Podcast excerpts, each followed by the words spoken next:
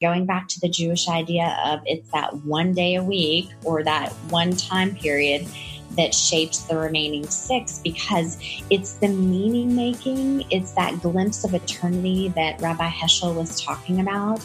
When the Sabbath Queen visits you, that you understand, oh, that's my real life. It's punching in the clock, that's not my real life this other thing, this mystical thing, that's my real life. It's the keystone. It's, again, it's the recalibration through which everything else is reoriented and reprioritized for the rest of my, my life or my week. Because it's the time in which, yes, I can get rest, I can get worship, but it's also the time in which I can spend practicing my spirituality. This is episode 67 of the Spirituality for Ordinary People podcast. My name is Matt Bruff, and I'm a pastor and an author and your host for today. And we have an amazing conversation with Dana Trent, who is the author of several books, is a professor of world religions and critical thinking, and is an ordained Baptist minister. Uh, also, she her first book uh, details this, and we talk about this just briefly at the beginning of the interview.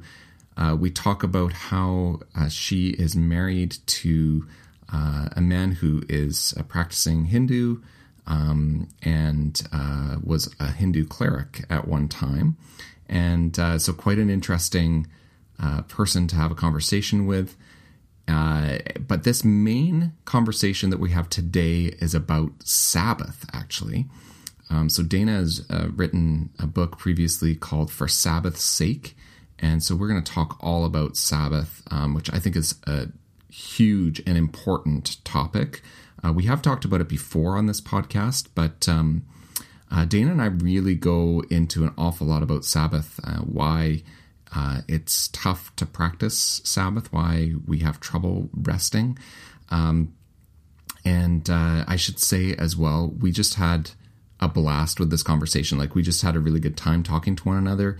And at the very end of the interview, I invited her, you know, uh, would you come back on and talk? Because I know that she had another book that was coming out but uh, that other book, uh, which is a book on meditation, actually, on Christian meditation, uh, it's called One Breath at a Time. And uh, that book is coming out January 1st, 2019. Uh, and what happened is uh, we recorded this episode. I invited her to come back, and she came back quickly. So actually, I'm going to have a second part with Dana that will come out on the day that her book is out. So on New Year's Day, uh, the first uh, podcast of the year that'll come out uh, will be this second conversation with Dana as well. So if you like what you hear in this episode coming up, you can look for uh, part two with Dana, where we talk all about one breath at a time, a skeptic's guide to Christian meditation. Uh, so you can look forward to that. But today we talk about Sabbath, and um, as always, you can go to uh, spiritualityforordinarypeople.com. And you can find uh, all of the podcast episodes there, kind of going back to all the way to episode one. Um, but you can also find some notes uh, that I do. And there's actually quite a lot of notes for this one because we talk about so much. Um, so we talk about uh, how Sabbath is not ordinary time, um, it's uh, also a privilege that we are given. Uh, we talk about some amazing things about how um, there are certain barriers that get in the way of Sabbath keeping. Uh, some things for you to think about going forward after listening to this.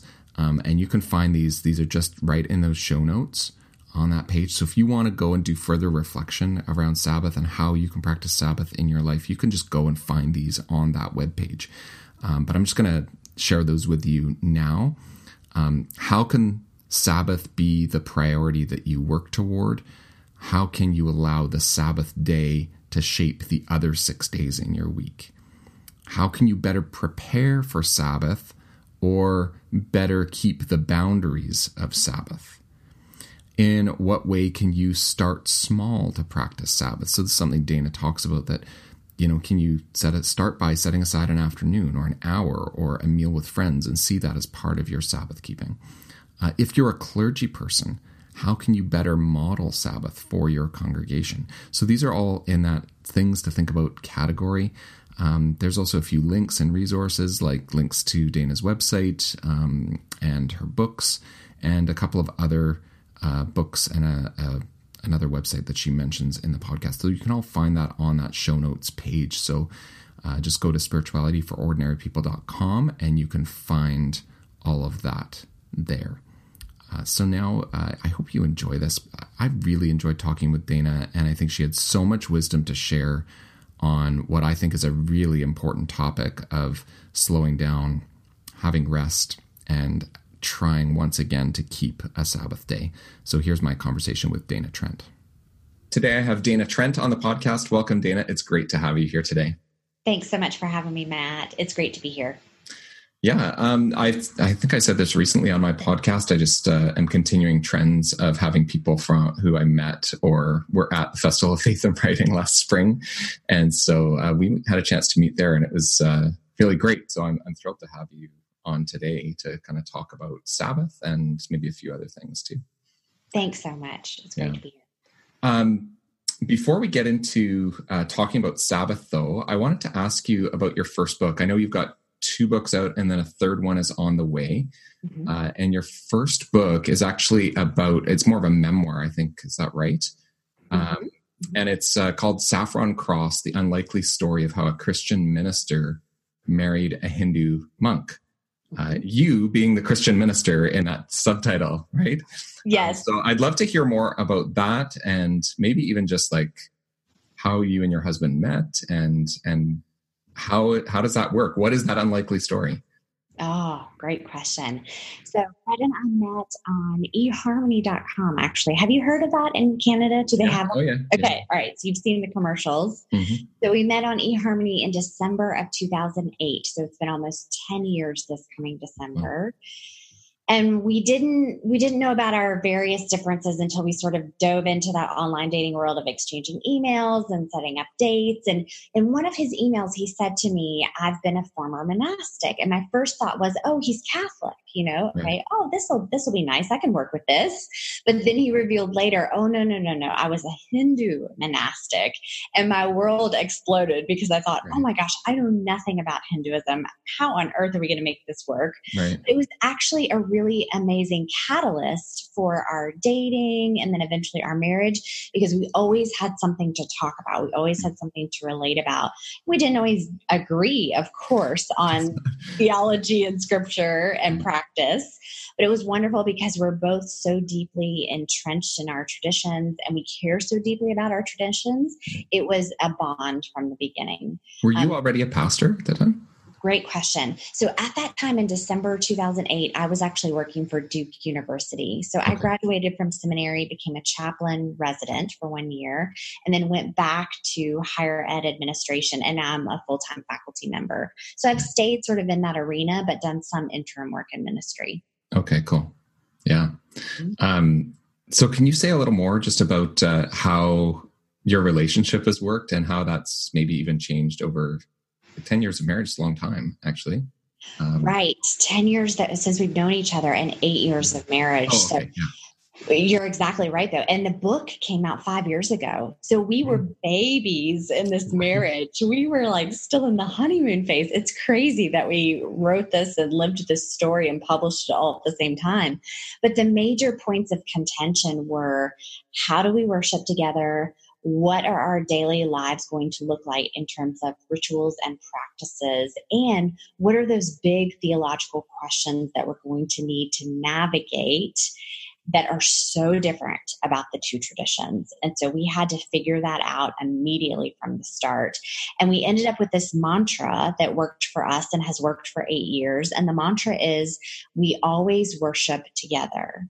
Mm-hmm. So I go to temple with Fred and he comes to church with me. Mm-hmm. And we always participate in one another's festivals, holy days, rituals, which is wonderful because it keeps us together and it keeps us grounded, and but it keeps us talking so that we're not off in our silos doing our own thing. and not continuing the conversation about the differences and also the similarities. Wow, that's that's really incredible. Um, can I ask you about um, pushback that you've received? Um, I'm assuming you've probably had pushback about the marriage or the relationship, or in, especially with a, a published book out there, people might kind of mm. really is this is this something Christians want to talk about and promote? Um, and I think your your tradition is uh, is Baptist. Is that right? It is Baptist. It um, is. And Baptist is a really broad uh, uh, theological tradition, actually. Um, so I don't want to make any assumptions about that, but um, but I would imagine there's been pushback. There has. Yeah. You're exactly right. The book came out in 2013, and Saffron Cross immediately was received really well in some communities, but we got a lot of pushback when we were on Rachel Held Evans' blog. Hmm. She did an Ask a series, and so she featured us, Ask a Christian minister and a Hindu monk, and there was tons of pushback from her audience and tons of support from her audience. Right. And so among the Christian community, it sort of runs the gamut. It's either people totally get it and they're really on board board or they just hate it and Fred and I are both going to hell. It's it's hard to find a, a, middle ground. And in my tradition of Baptist, I was ordained Southern Baptist, which is super conservative. Certainly would not accept this marriage. Mm-hmm. But I now attend an American Baptist church, which is mm-hmm. much more open, affirming, and welcoming of this interfaith marriage. And so that's another way we've been able to make it work is that we are fully supported by our faith communities. Okay. All right. That's really cool. I feel like we might have like that might have just opened up a whole conversation. Like originally I thought, oh, I'm going to talk to you about Sabbath because that's the book that I've read and yeah. um, and this is a whole other area. But I but we will kind of step into Sabbath and if people have got questions or wondering about this first book that we've just started with or mentioned, they should go and get it and read it. Because um, I know for me, just when I saw that, because I didn't realize that you'd written that first book, I, I kind of met you and then saw the Sabbath book and was intrigued by that. Um, but then I kind of wanted to go back and, and say, well, I kind of want to go read that story. Like it made me curious. So maybe there's listeners out there that'll be curious about that that first one. So I'm I'm, I'm glad we've been able to mention it here briefly. Thank you. Anyway. Me too. Yes. Um, thank you. And and by all means, if uh, if kind of your understanding of Sabbath has probably been shaped a little bit by um, your husband's Hindu practice and um, and so that if that comes into the discussion then that's then that's great. People kind of know where you're coming from with that. Okay. uh, so maybe we could just start basic as well as just can you tell us what is sabbath or how you understand what sabbath is? And maybe even share with us what is it not? Okay. Oh great question I love that. I don't think I've had that question yet. Uh, what is it not? Yeah. So Sabbath, my, my definition of Sabbath has evolved over time. And let's let's take a step back to Saffron Cross as an example. There is a Sabbath keeping chapter in Saffron Cross, but it's all about worship. It's about that mantra that I talked about. It's about being in church or being in temple. And so that was the understanding of Sabbath that I grew up with. Sabbath was equated with going to church, full stop. Right. But then when I started to write this book and I was reading all the great theologians, Walter Brueggemann and Wayne Muller, and learning more about Sabbath, I realized that it's actually much more than worship. It's not only worship, it's rest, worship, and community. Those three threads were what emerged from the literature. What Sabbath is not is ordinary time. So anything we do in ordinary time, which is a tricky word for the church because it's also a liturgical season. Mm-hmm. But what I mean by ordinary time is mundane time of we're working, we're punching the clock, we're earning our money, you know, we're keeping the lights on, we're paying the rent. That is ordinary time. There's no meaning making, there's no sacred holy moments. It's just ordinary. So Sabbath is about stepping out of that ordinary time and into a sacred space or a sacred moment. That's the difference. Hmm. I think um, one of the things that's been helpful for me is to think that um, that Sabbath is not just a day off from your job, like from whatever your nine to five, whatever your paid for job. Mm-hmm. Um, but it's uh, there's a deeper rest, like you're resting from other things as well. Like it took me a long time to realize, oh, right. Um, like the Sabbath day or the day of rest is not the day to catch up on housework and chores and errands. Mm-hmm. I think, right. I think we do a lot of that where we're accustomed to having a weekend or we're accustomed to having a day off from work or a long weekend and but we're not necessarily accustomed to practicing sabbath in those times when we are not working at our jobs. You we're got it. We're still busy. Doing those mundane things. Yeah. and there's nothing wrong with errands. There's nothing wrong with shopping but we have to make sure that we know that that's not that's not the meaning making of life that's not the stuff that is going to refill our well. That's not the stuff that is going to bring us closer to God. It's not the, the stuff of the internal journey. And it's not that which is going to connect us with community. And it's certainly not that which is going to equip us and strengthen us to be the gospel out in the world, to be the hands and feet of Christ's gospel. And so we do need to make that clear distinction. You're exactly right. The other distinction that I like to make, especially in today's economy, you know, I live in an American economy that is 24 7 capitalism. It is you are going, you're buying, you're doing all the time. And I realized that not everybody, especially weekend workers, service industry, food industry workers, even have a day off you know? And so I'm very careful to say Sabbath can be an hour of sacred time. It could be an afternoon of sacred time on a Tuesday. Because if you're working weekends, you're working the overnight shift, you're working in the service industry, you're not always off on Saturday and Sunday. And so I want to be very careful too to make sure that people know that Sabbath, at least in American culture today, is a privilege, quite frankly. Unfortunately, it's not a right anymore. So I think you're right. When we have that time off, we've got to delineate and make it special and also show gratitude and appreciation for that because not everybody has even time off. Hmm. Yeah.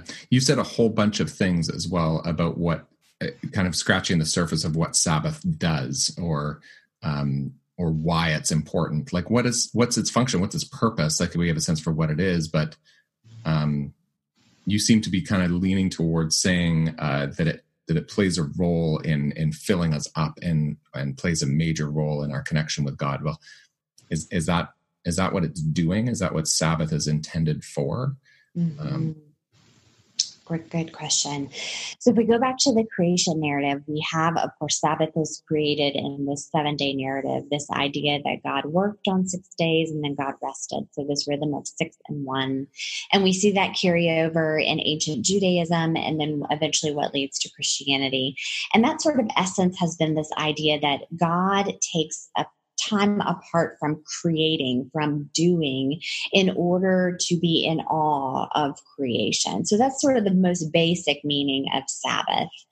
And when we take time to be in awe of creation, it's absolutely a refilling of the well and it's a stopping in order to recalibrate ourselves to the creator, the one that has done the creating in order in order to be in awe of God. Now when we do that and we do that well, a couple of things happen as a result. We rest we are worshipful, meaning that we have a devotional posture towards God. And then if we're doing this in community, we connect with each other. So not only have we rested our bodies, reconnected with ourselves, reconnected with God, but we've also begun to build community, which is also equally important. So there's a lot going on, but it's all based in this creation story and narrative of six and one. And it's the idea that that one day, a week, and this is true in the Jewish tradition too, shapes the remaining six and not the other way around. So mm-hmm. that's the really important part. Yeah. So can you tell us more about that? Like when you say that one day of the week shapes the other six, like how, what, what do you mean by that? Mm-hmm. And, and not the other way. You seem to stress that that's really important.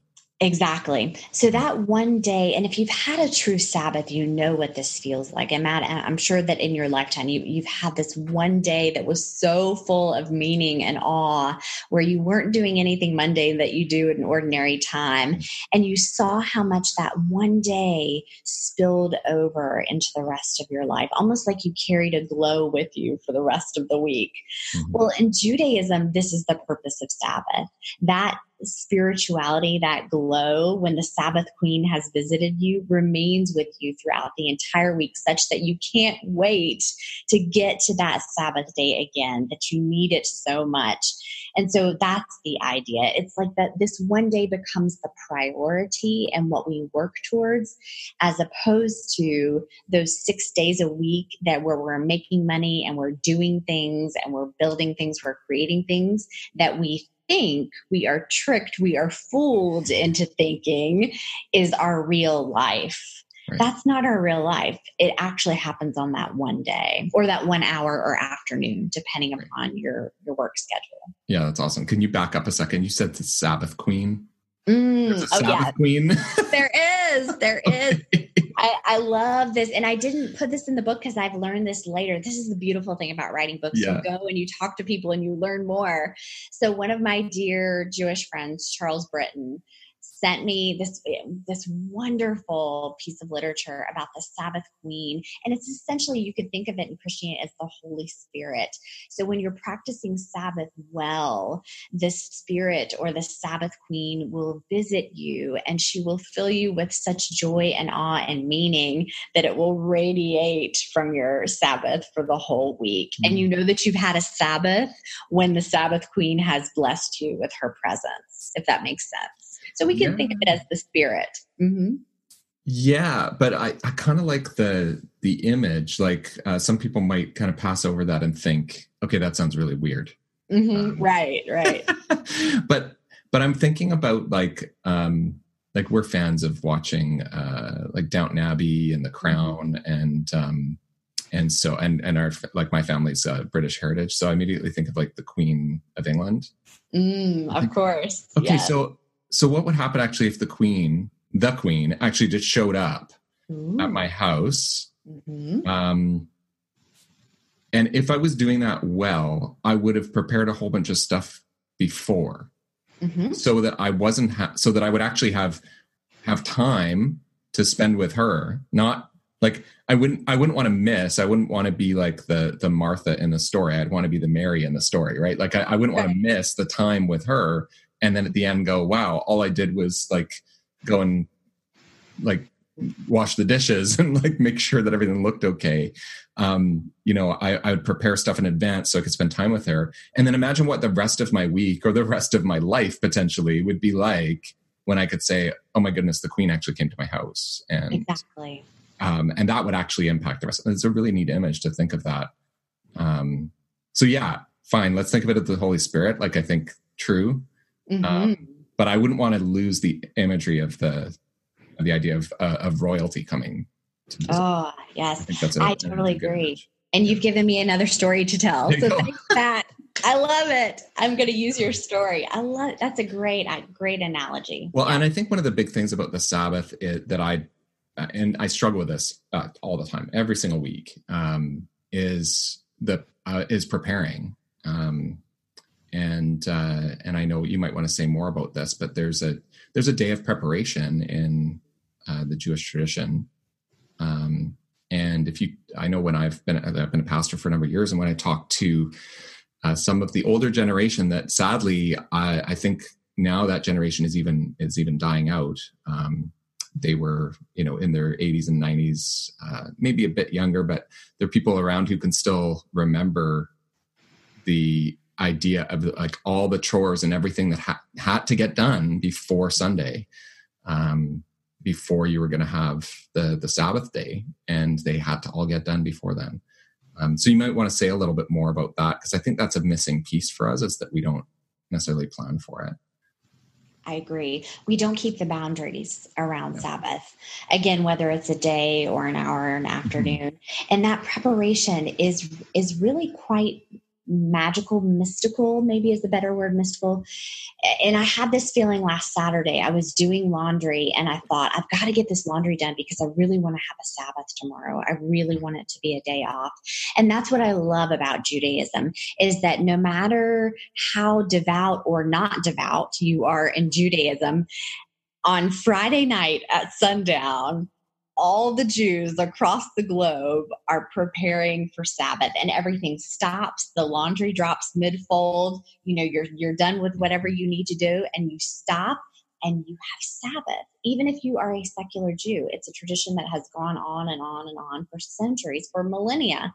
Yeah. And so, and that's so beautiful. And you're right, we're missing that from the Christian tradition. Our grandparents had that, our great grandparents had that. But the, the issue is now that we don't have that fine line because we live in a 24 7 culture and economy where everything bleeds over into the nighttime, into the weekend, into the off hours. And so we have to be really, really careful and intentional about drawing those boundaries of preparation. So I think going back to your Queen Elizabeth um, analogy, that's a great one. It really is that preparation of the heart preparation of our home, perhaps as well. But most importantly, just preparing our minds and bodies for that time. Mm-hmm. Um, so, what what is holding us back from mm. from doing that. Like I know it's the culture, it's the 24 7 nature. Um, but I I don't know, I feel like our faith ought to have ought to have deep resources for resisting culture. Agreed. Agreed. Barbara Brown. I struggle with it. Oh, I do too. I do too. And Barbara Brown Taylor says the community that rests together is equipped to resist together. Yeah, yeah and we have resources. We have the gospel. We've got examples in Jesus about Sabbath, but there's three things that keep us from practicing Sabbath. The first is our ego. We think that the world revolves around us and we think that we are the center and we don't think that God is the center, or at least we don't act like God is the center. Mm-hmm. And therefore, the second thing is we lack humility. We think that if we stop or we don't get that done or we don't answer that email, the world is going to fall apart. The third thing is trust. We lack trust. We don't trust in the fact that if we truly take Sabbath time this day, this afternoon, that it will bleed over and shape the next six days or hours or lifetime. We don't trust in that. And all of that takes practice, letting go of the ego, practicing humility, and practicing trust. That's really the three things that keep us from practicing Sabbath. Okay, so that sounds like it's going to be pretty easy to overcome those. Mm-hmm.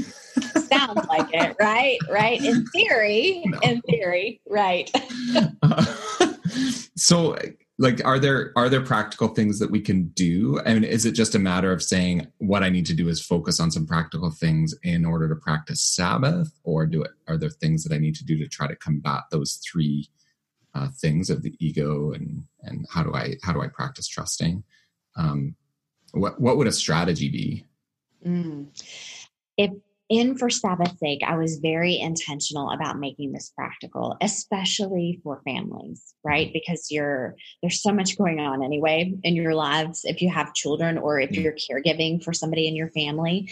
And so the idea is to start small.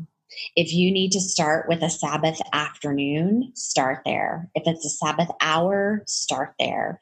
If it's just recommitting to a worship practice or recommitting to getting more rest, if you need to put the phone down for 15 minutes, start there. You need to take a nap, start there have a face to face conversation with someone or have dinner in your community of faith or otherwise your neighborhood, you can start with those small steps and you'll gradually see that those glimpses of rest, worship, and community that recalibrate you towards God will leave you hungry and yearning for more, such that you will drop the ego, you'll become more humble, and you'll trust. And most importantly, you will make time for Sabbath, for more and more Sabbath each week.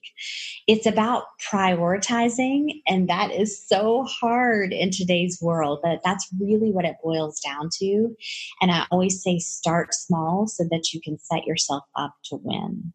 Mm-hmm. I think that's really good. Um, and again, it's it's funny because it sounds easy and for mm-hmm. some reason it ends up not being um, i think even the act of making the decision to set aside that hour and actually you know putting it on the calendar and deciding to keep that appointment of the hour of sabbath or the afternoon of sabbath I think even the act of doing that is is actually starting to develop your trust in God. It's you know, as soon as we find reasons to not practice Sabbath, we're we're just kind of buying into those three things that make it harder to take it.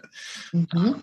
which I think is really, really kind of interesting. Like, if we're actually going to practice trusting in God, one of the best ways to do that is to, in fact, take time off. Oh, absolutely. 100%. And I, I think we miss that all the time. Like, mm-hmm. even even very devout Christians will start to fill their time with like, oh, um, I'm gonna I, I'm volunteering on three committees for my church, and I'm going to go to Bible study because uh, I've got to support the the person who's leading it, or I've got to do this at the church. Like people get themselves busy even with church things, and then are not really practicing Sabbath in the way that is going to connect them to God and to community. Mm-hmm. I see that happening all the time. Oh, that's so true. And that's where clergy come in in terms of mm-hmm. modeling for parishioners. And, and I know you do this well, and you've got a really good grasp on this. And teaching parishioners, it's okay, it's okay not to participate in 200 committees, and also keeping sort of a checks and balances system on your church calendar too, because churches can become very overprogrammed very easily. But I love the idea that you put forth. Just putting an hour on the calendar shows trust in God that, okay, I'm putting this time aside and this is what I'm going to do for this hour a week. Mm-hmm. Well, let's talk about clergy for a minute because I think clergy are, are pretty bad at this. I'll just I'll just put that out there. Um, yeah, you're not great at practicing Sabbath themselves. They aren't. They aren't. And all the clergy that I interviewed for For Sabbath's Sake wanted to remain anonymous for that reason. Yes. And so I did a lot of composite stories. I found that a lot of clergy were discouraged when it came to Sabbath. They couldn't make it work for themselves. Very few of them could keep the boundary because let's face it, you, clergy are weekend warriors, meaning that they work on the weekends. And maybe the Sabbath is a Monday or a Friday, depending upon what you choose. And I don't know what your your preferences for your day, but anything could come up during that day. You know, you could have a parishioner that has emergency surgery or a situation arise at church where you've got to drop what you're doing and go. Right. So it's really important, though, that you reclaim that time when you can and draw a boundary. And you're doing that gives other people permission to do the same. It's like parenting. You are modeling for your children the behavior that you want them to have. You're demonstrating it. So it's essential that clergy get on board with this message. Mm-hmm. I've actually been thinking lately, and uh, I, am not doing this yet, um, but I, I, would normally take Friday as my Sabbath. Mm-hmm. Um, and my wife actually has Friday off from work um, oh. right now, so that's really good. She works part time, and and um, and so Friday is one of her her times off. Um, but I've been thinking lately that maybe that isn't necessarily the best Sabbath, um, and that if there's a way to make Saturday, which is challenging as well because Sunday's coming the next day, mm-hmm. um, and there's sometimes events on Saturday and things like that. But I, I wonder if having like I have a daughter, she's eight years old, but having her not really part of Sabbath. Like we do a lot of things together on Saturdays, that's fine, but we're not necessarily intentional about that being like I don't think of that as my day off. I think of Friday as my day off. And then sometimes I got to get up early and do some stuff on Saturday and so that I can then have some family time that day. But I wonder if it'd be better to say, well, Friday is really the day of preparation. Let's get as much stuff done as we can and so that we can actually be together as a family on on Saturday. Um, I don't know. That's just kind of it popped into my head as you were speaking, just thinking through. There's also family demands to to think about, and I know I have clergy friends or colleagues who they might take a Monday or a Friday off, but then they never see their kids. Mm-hmm. And I think, well, okay, that's great that you've got like maybe take an hour or two on a Monday or a Friday for that quiet time because you're not necessarily going to get that on the weekend, but maybe there's other ways to to structure things. Um, yeah. You're exactly right. The logistics of this is has got to be determined by individuals and their families. That's why when people say you must take Sunday or you must take Saturday or one size fits all, I say no, no, no, no, no, no. One size does not fit all, especially in today's world. You have to, as a family unit or as a church or as a clergy staff, whatever it is, determine what's going to work best for you. Otherwise, it's not going to happen. And I think your idea is great. And since you mentioned children, I do want to bring this up. I find that children are really good at Sabbath. They're so good at Sabbath because they love to play and they love to be in the moment and they want you right in the moment with them. And there is nothing more godly or mystical or beautiful and sacred than being in the moment with a child. The way if you if you the scripture last Sunday was Jesus with with the child on his lap, you know, um, then being in the moment with children. I mean, gosh, it's it's so lovely that to me is sabbath and so looking to our children as our models yes we're modeling it for them but they're also teaching us to be present because all the children that I've interacted with when it comes to Sabbath workshops, they all say, I want more time with my parents. Mm-hmm. I want more time with my family. And then so when does that start to change? Mm, I'm not a parent, so I don't know when the shift is. But you know, the workshops that I have led that have been intergenerational, where teenagers have been present, even the teenagers express that you know even through high school mm-hmm. they're they're saying you know i really would like more time with my family including my siblings because i think they're eager for that support system and those bonds and that community mm-hmm. that they are not necessarily getting from social media or from their peers because everything today in terms of connection and community is so different than it was even 10 years ago. So we're going to have to be very mindful of that with this generation coming up. Yeah, for sure. I wonder too about this idea of modeling for children. Um, that like when does that when does our poor modeling start to start to catch up to us um, we did a retreat in our church last year and i can't remember exactly how the the conversation had gone but it was actually around uh, resting we basically went away and uh, had about 40 people from our congregation go and do that. And um, and one of the things we asked was if you had a full day completely off the what, what would you what would you do in that day?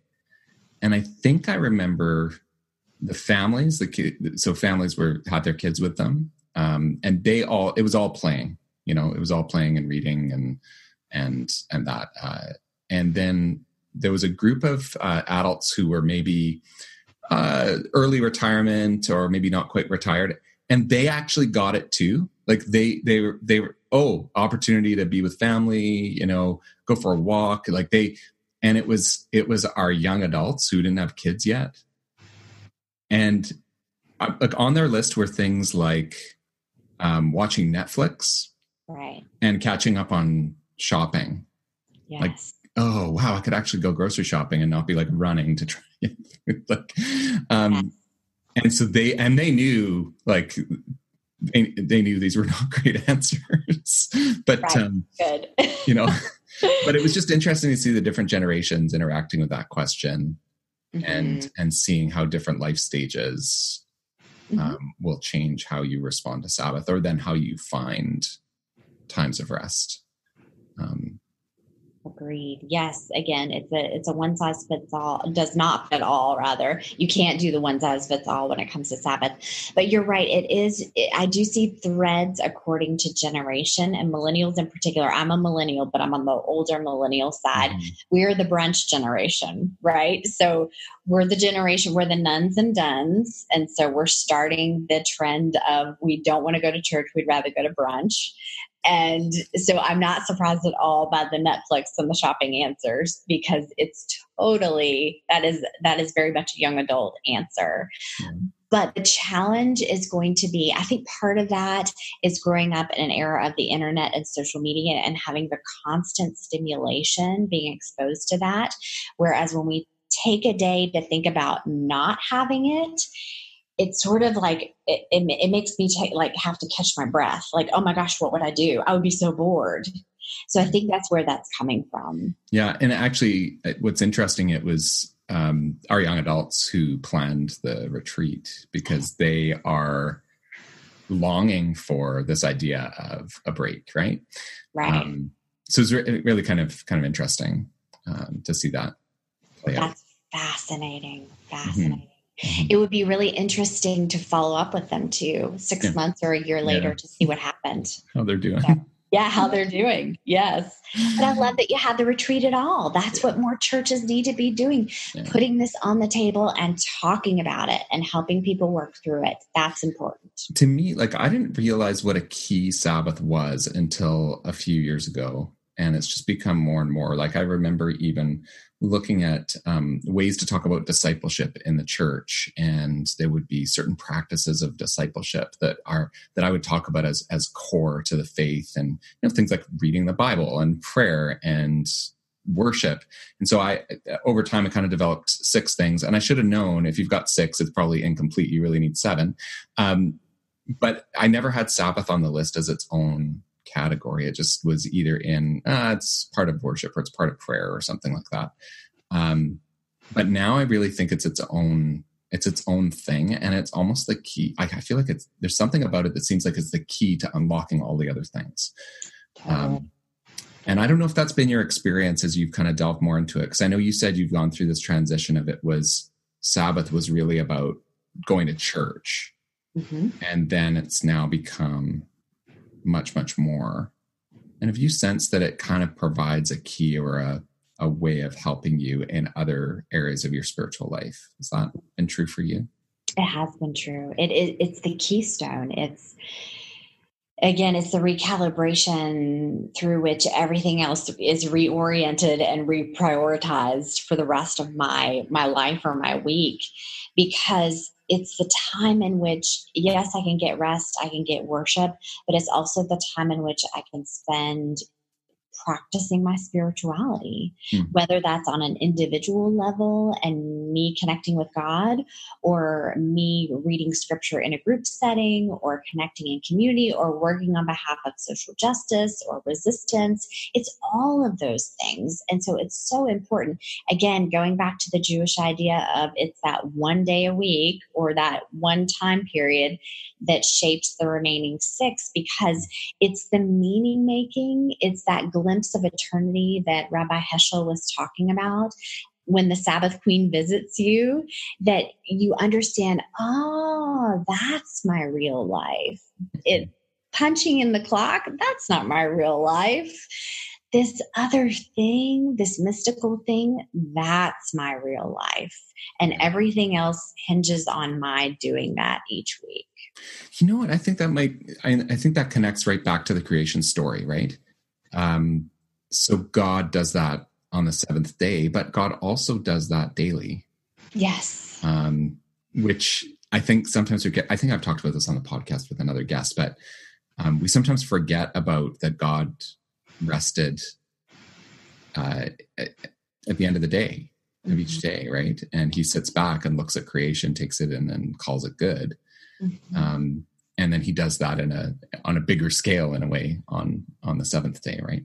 Um, but it's interesting to think of of how we understand how we make meaning um, and what what the real life is. Like I love this idea of Sabbath is showing you what what the real life is, and the rest of it is not really the real life.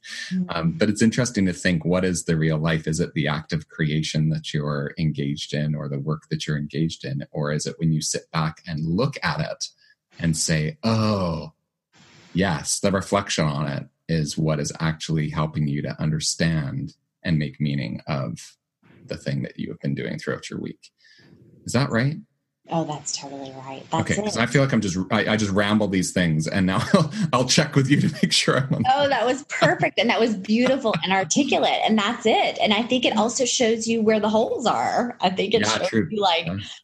Oh my gosh, this is not what I want my my life to be like at all. So it's time for you to step back and say, yeah. whoa, I've got some reprioritizing to do. Right. And we are on the go so much that we don't step back to do that. And then all of a sudden we're unhappy, we're frustrated, we're disappointed. But it's often because we haven't taken this this time for introspection and reconnecting. Right. Have you done any work on like looking at, say, days, weeks, seasons, years? Because there's things in the scripture as well about um, like sabbatical years mm-hmm. or yes, um, you know, letting land lie fallow and and those kinds of things. Because mm-hmm. there, I think there's connections there. But I, I wonder if you've looked at any of that or if that was part of your study for this book or anything. I didn't do that on an academic level. I didn't look at Jubilee year or in, in that sense of, of, the biblical sense. But what I have learned through um, losing my mother last August, I've just been, I've just completed a year of grief and a season of oh. grief. I have learned that there are these these seasons of rhythm of life. And in a way, that was a sabbatical year because it was a year of stopping and taking inventory, so to speak, and examining what is my life really about? And who am i? And, and, and what does god need for me to be? And who am i going to take care of now that my mother's gone? Mm-hmm. so that can be a form of a season. Another way to look at it is you know i can't remember who says this beautiful quote but there are years that ask questions and there are years that give the answers and so I, I, think that's also a Sabbath rhythm sometimes for us. But yes, the Jubilee year is important. There is a church in Charlotte, Myers Park Baptist Church, that does a Jubilee year. In fact, they're in the midst of it right now in, as a part of their 75th anniversary. And they had a Sabbath retreat to explore this, to sort of step back and take account of, okay, who have we been? Who are we now? And where are we going? And we can only look at this when we stop and we are in awe of God and see what's really happening in our community. So there's definitely something to that.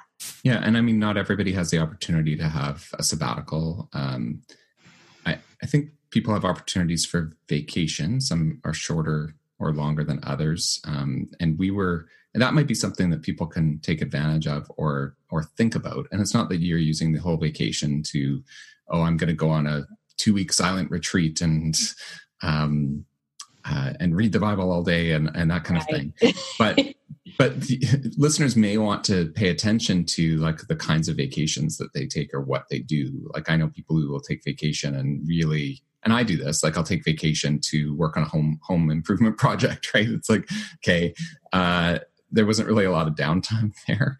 Um, and we were talking just before uh, my family just did a vacation to Disney World. Mm-hmm. And I was sharing that most of us had colds by the time we got back because it was just like we were just run off our feet running around Disney World. Like that's not, and that's fine. Those are good. Those are good, fine vacations. But if that's all you ever do is you don't actually stop. Um, and, and so you can get an opportunity sometimes where you've got several days in a row where you could, if you chose to, organize it in such a way that you have downtime. Um, I think that's an important thing. Um, so, not necessarily just once a week or finding an hour here or an afternoon there, but then how do you look at that on a on a broader basis? Like even every three months, do you take mm-hmm. you take two days in a row where you actually you know maybe go away for an even a, a night off somewhere overnight or like are there ways to build that into the the regular pattern of your life and not just um, oh every tuesday afternoon. Um, yeah agreed kind of getting a bigger bigger chunk. And there's two two people that come to mind immediately wayne muller's book sabbath. Hmm. he's got an outline in the back of what a sabbath day might look like if you were to go away and kind of create a retreat for yourself. And then kate rademacher who is the author of following the red bird she hmm. does a two day retreat i think every quarter where she tries to get away or sometimes it's just on her back porch you know on her screened in porch and she sleeps out there in a sleeping bag yeah. but it's you know she's stepping out of ordinary time yeah. and I, I think you're right there's something to that if we can swing that and really get some intentional time once a quarter all all the better all the better mm-hmm. um, there's other people reverend vanna fox who fast for 24 hours 24 to 48 hours as as a sabbath. And that's usually i think once a quarter for her as well. And there's a lot that can be revealed when we when we do that. The key to that is keeping the intention holding the intention and the purpose. The same for vacation. Disney World has a certain intention with it and a certain purpose, and it's a playful purpose, and there's nothing wrong with that. But also being careful to to balance it with, you know, perhaps we want to go on this retreat or we want to do something else different with vacation time next year or next month or whatever. So I think you're right. You're onto something. And the sad part is that I think the latest statistic, at least for the United States, is only something like 44% of American workers use their vacation time each mm-hmm. year. Yeah. I know. Isn't that wild? It is. So a lot of vacation goes untapped because people don't want to take vacation because they feel like when they get back, they're more overwhelmed than when they left. Right. Which I think also speaks to a whole nother issue. But but you're right, being intentional with the, that time off and vacation time is important. Mm-hmm. And I think that happens with pastors. Coming back to pastors, that happens with pastors as well. I know a lot of pastors who don't take their uh, their full vacation or don't. We have study leave in our denomination, like paid study leave, and um, and a lot of pastors who don't use that. Um, and I just think, wow, like for me, I come at it from the other perspective. I just think, well, how are you surviving ministry? Right. Like, and I guess like eventually maybe some of them aren't. Um, you know, there's a high burnout true. rate and high dropout rate.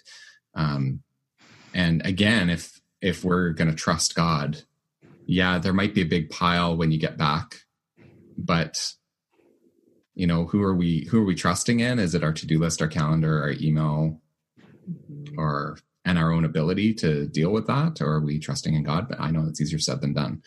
Um, but but uh, you've nailed it. That's it. It does. It comes back to that trust and humility, yeah, yeah. and you know, just saying, you know, when I get back, I'm going to take this one day at a time, and I've got to trust that it'll all get done. And it will. It will. It you know when we've tested that theory, it works. It, it does, does. It does somehow all get done. So, but we've got to have that trust component. It sure does. Well, this has been really good, Dana. I've really enjoyed uh, talking to you today. And I know I did, I think I mentioned at the beginning, you've got a, a another book coming out. Um, do you just want to quickly tell us what that is? Because maybe by the time this podcast is airing, um, it'll at least be close. I know, and I know you can already pre-order it. So you can, you can. And thanks so much for having me. It's always so much fun to talk about Sabbath because it renews my yeah. my my interest and my spark for it. So thank you, Matt, for the opportunity. And yeah, it renews my interest too, slash makes me feel guilty for oh, not necessarily doing a great job. No, lately, no, no, right? no, no guilt. It's a guilt-free zone. I know. I know. No judgment. but yes, stay excited about it. That's the that's the key. And the book that comes out in January is actually tied to Sabbath as well. So it's called one Breath at a Time A Skeptic's Guide to Christian Meditation. And you can pre order it now on Amazon. It comes out January 1. It's a 40 day guide with five methods of Christian meditation. So the idea is how do you cultivate this contemplative spiritual practice part of Sabbath. And that was the part I was having trouble with. So I thought, okay, well, here's the next book. Let me mm-hmm. explore this. And so One Breath at a Time will be out January 1. And I'm hoping that I know it's been a tool for me for Sabbath. I'm hoping that it will be a tool for others for Sabbath as well. Right. Were you a skeptic? I was. I was only because I can't sit still. And as you can tell, I can't shut up. So. Yeah. uh, okay, so um, I'm hoping that you can come back and I'd love talk, to come back. We yeah. can talk more about about the new book as well because I think, like, I think that one would also really fit well with what our podcast is about: um, spirituality for ordinary people.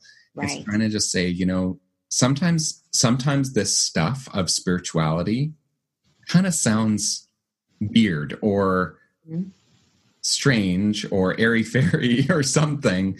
Um, and I think um, the more I've delved into it and actually gone and read what people are writing or listened to what people are saying, it's actually not those things. Um, but it can give the impression of this sort of strange thing or or this thing that maybe isn't really Christian sometimes, right. especially with like meditation. Sometimes people have that response. They're like, "Is this really Christian?" Mm-hmm. Um, so I think that I think that can be a really helpful conversation and uh, hopefully a helpful book for lots of people. Agreed. Thank you so much, Matt. I appreciate that. Yeah, it's been fun talking to you, Dina. Take oh, care. likewise. Thanks. Bye. Thanks for listening today. I hope you enjoyed this interview with Dana Trent as much as I enjoyed being in the conversation with her. Uh, a reminder that we do, in fact, have her coming back on this podcast. We've already recorded the interview about her book on Christian meditation, and that podcast episode will be out on January 1st, 2019, the same day as her book release, uh, which can be pre ordered as well. If you would like to go and pre order it now, uh, feel free to go and do that. Um, if you're enjoying these podcasts of spirituality for ordinary people, uh, I highly recommend that you uh, listen to this through iTunes or um, your podcasts app on your phone or wherever. Um, you can subscribe, and the episodes will just come to you automatically if you're not already doing that. But also, if you're able to, please go and leave a review and a rating for this podcast. Um, that really helps in people finding it, in spreading the word. Um, and while you're spreading the word, maybe share it with some friends or share it on social media if you found this helpful, or if you want to support the podcast in some way, sharing it with others is a really helpful thing. Once again, thanks for listening today and take care.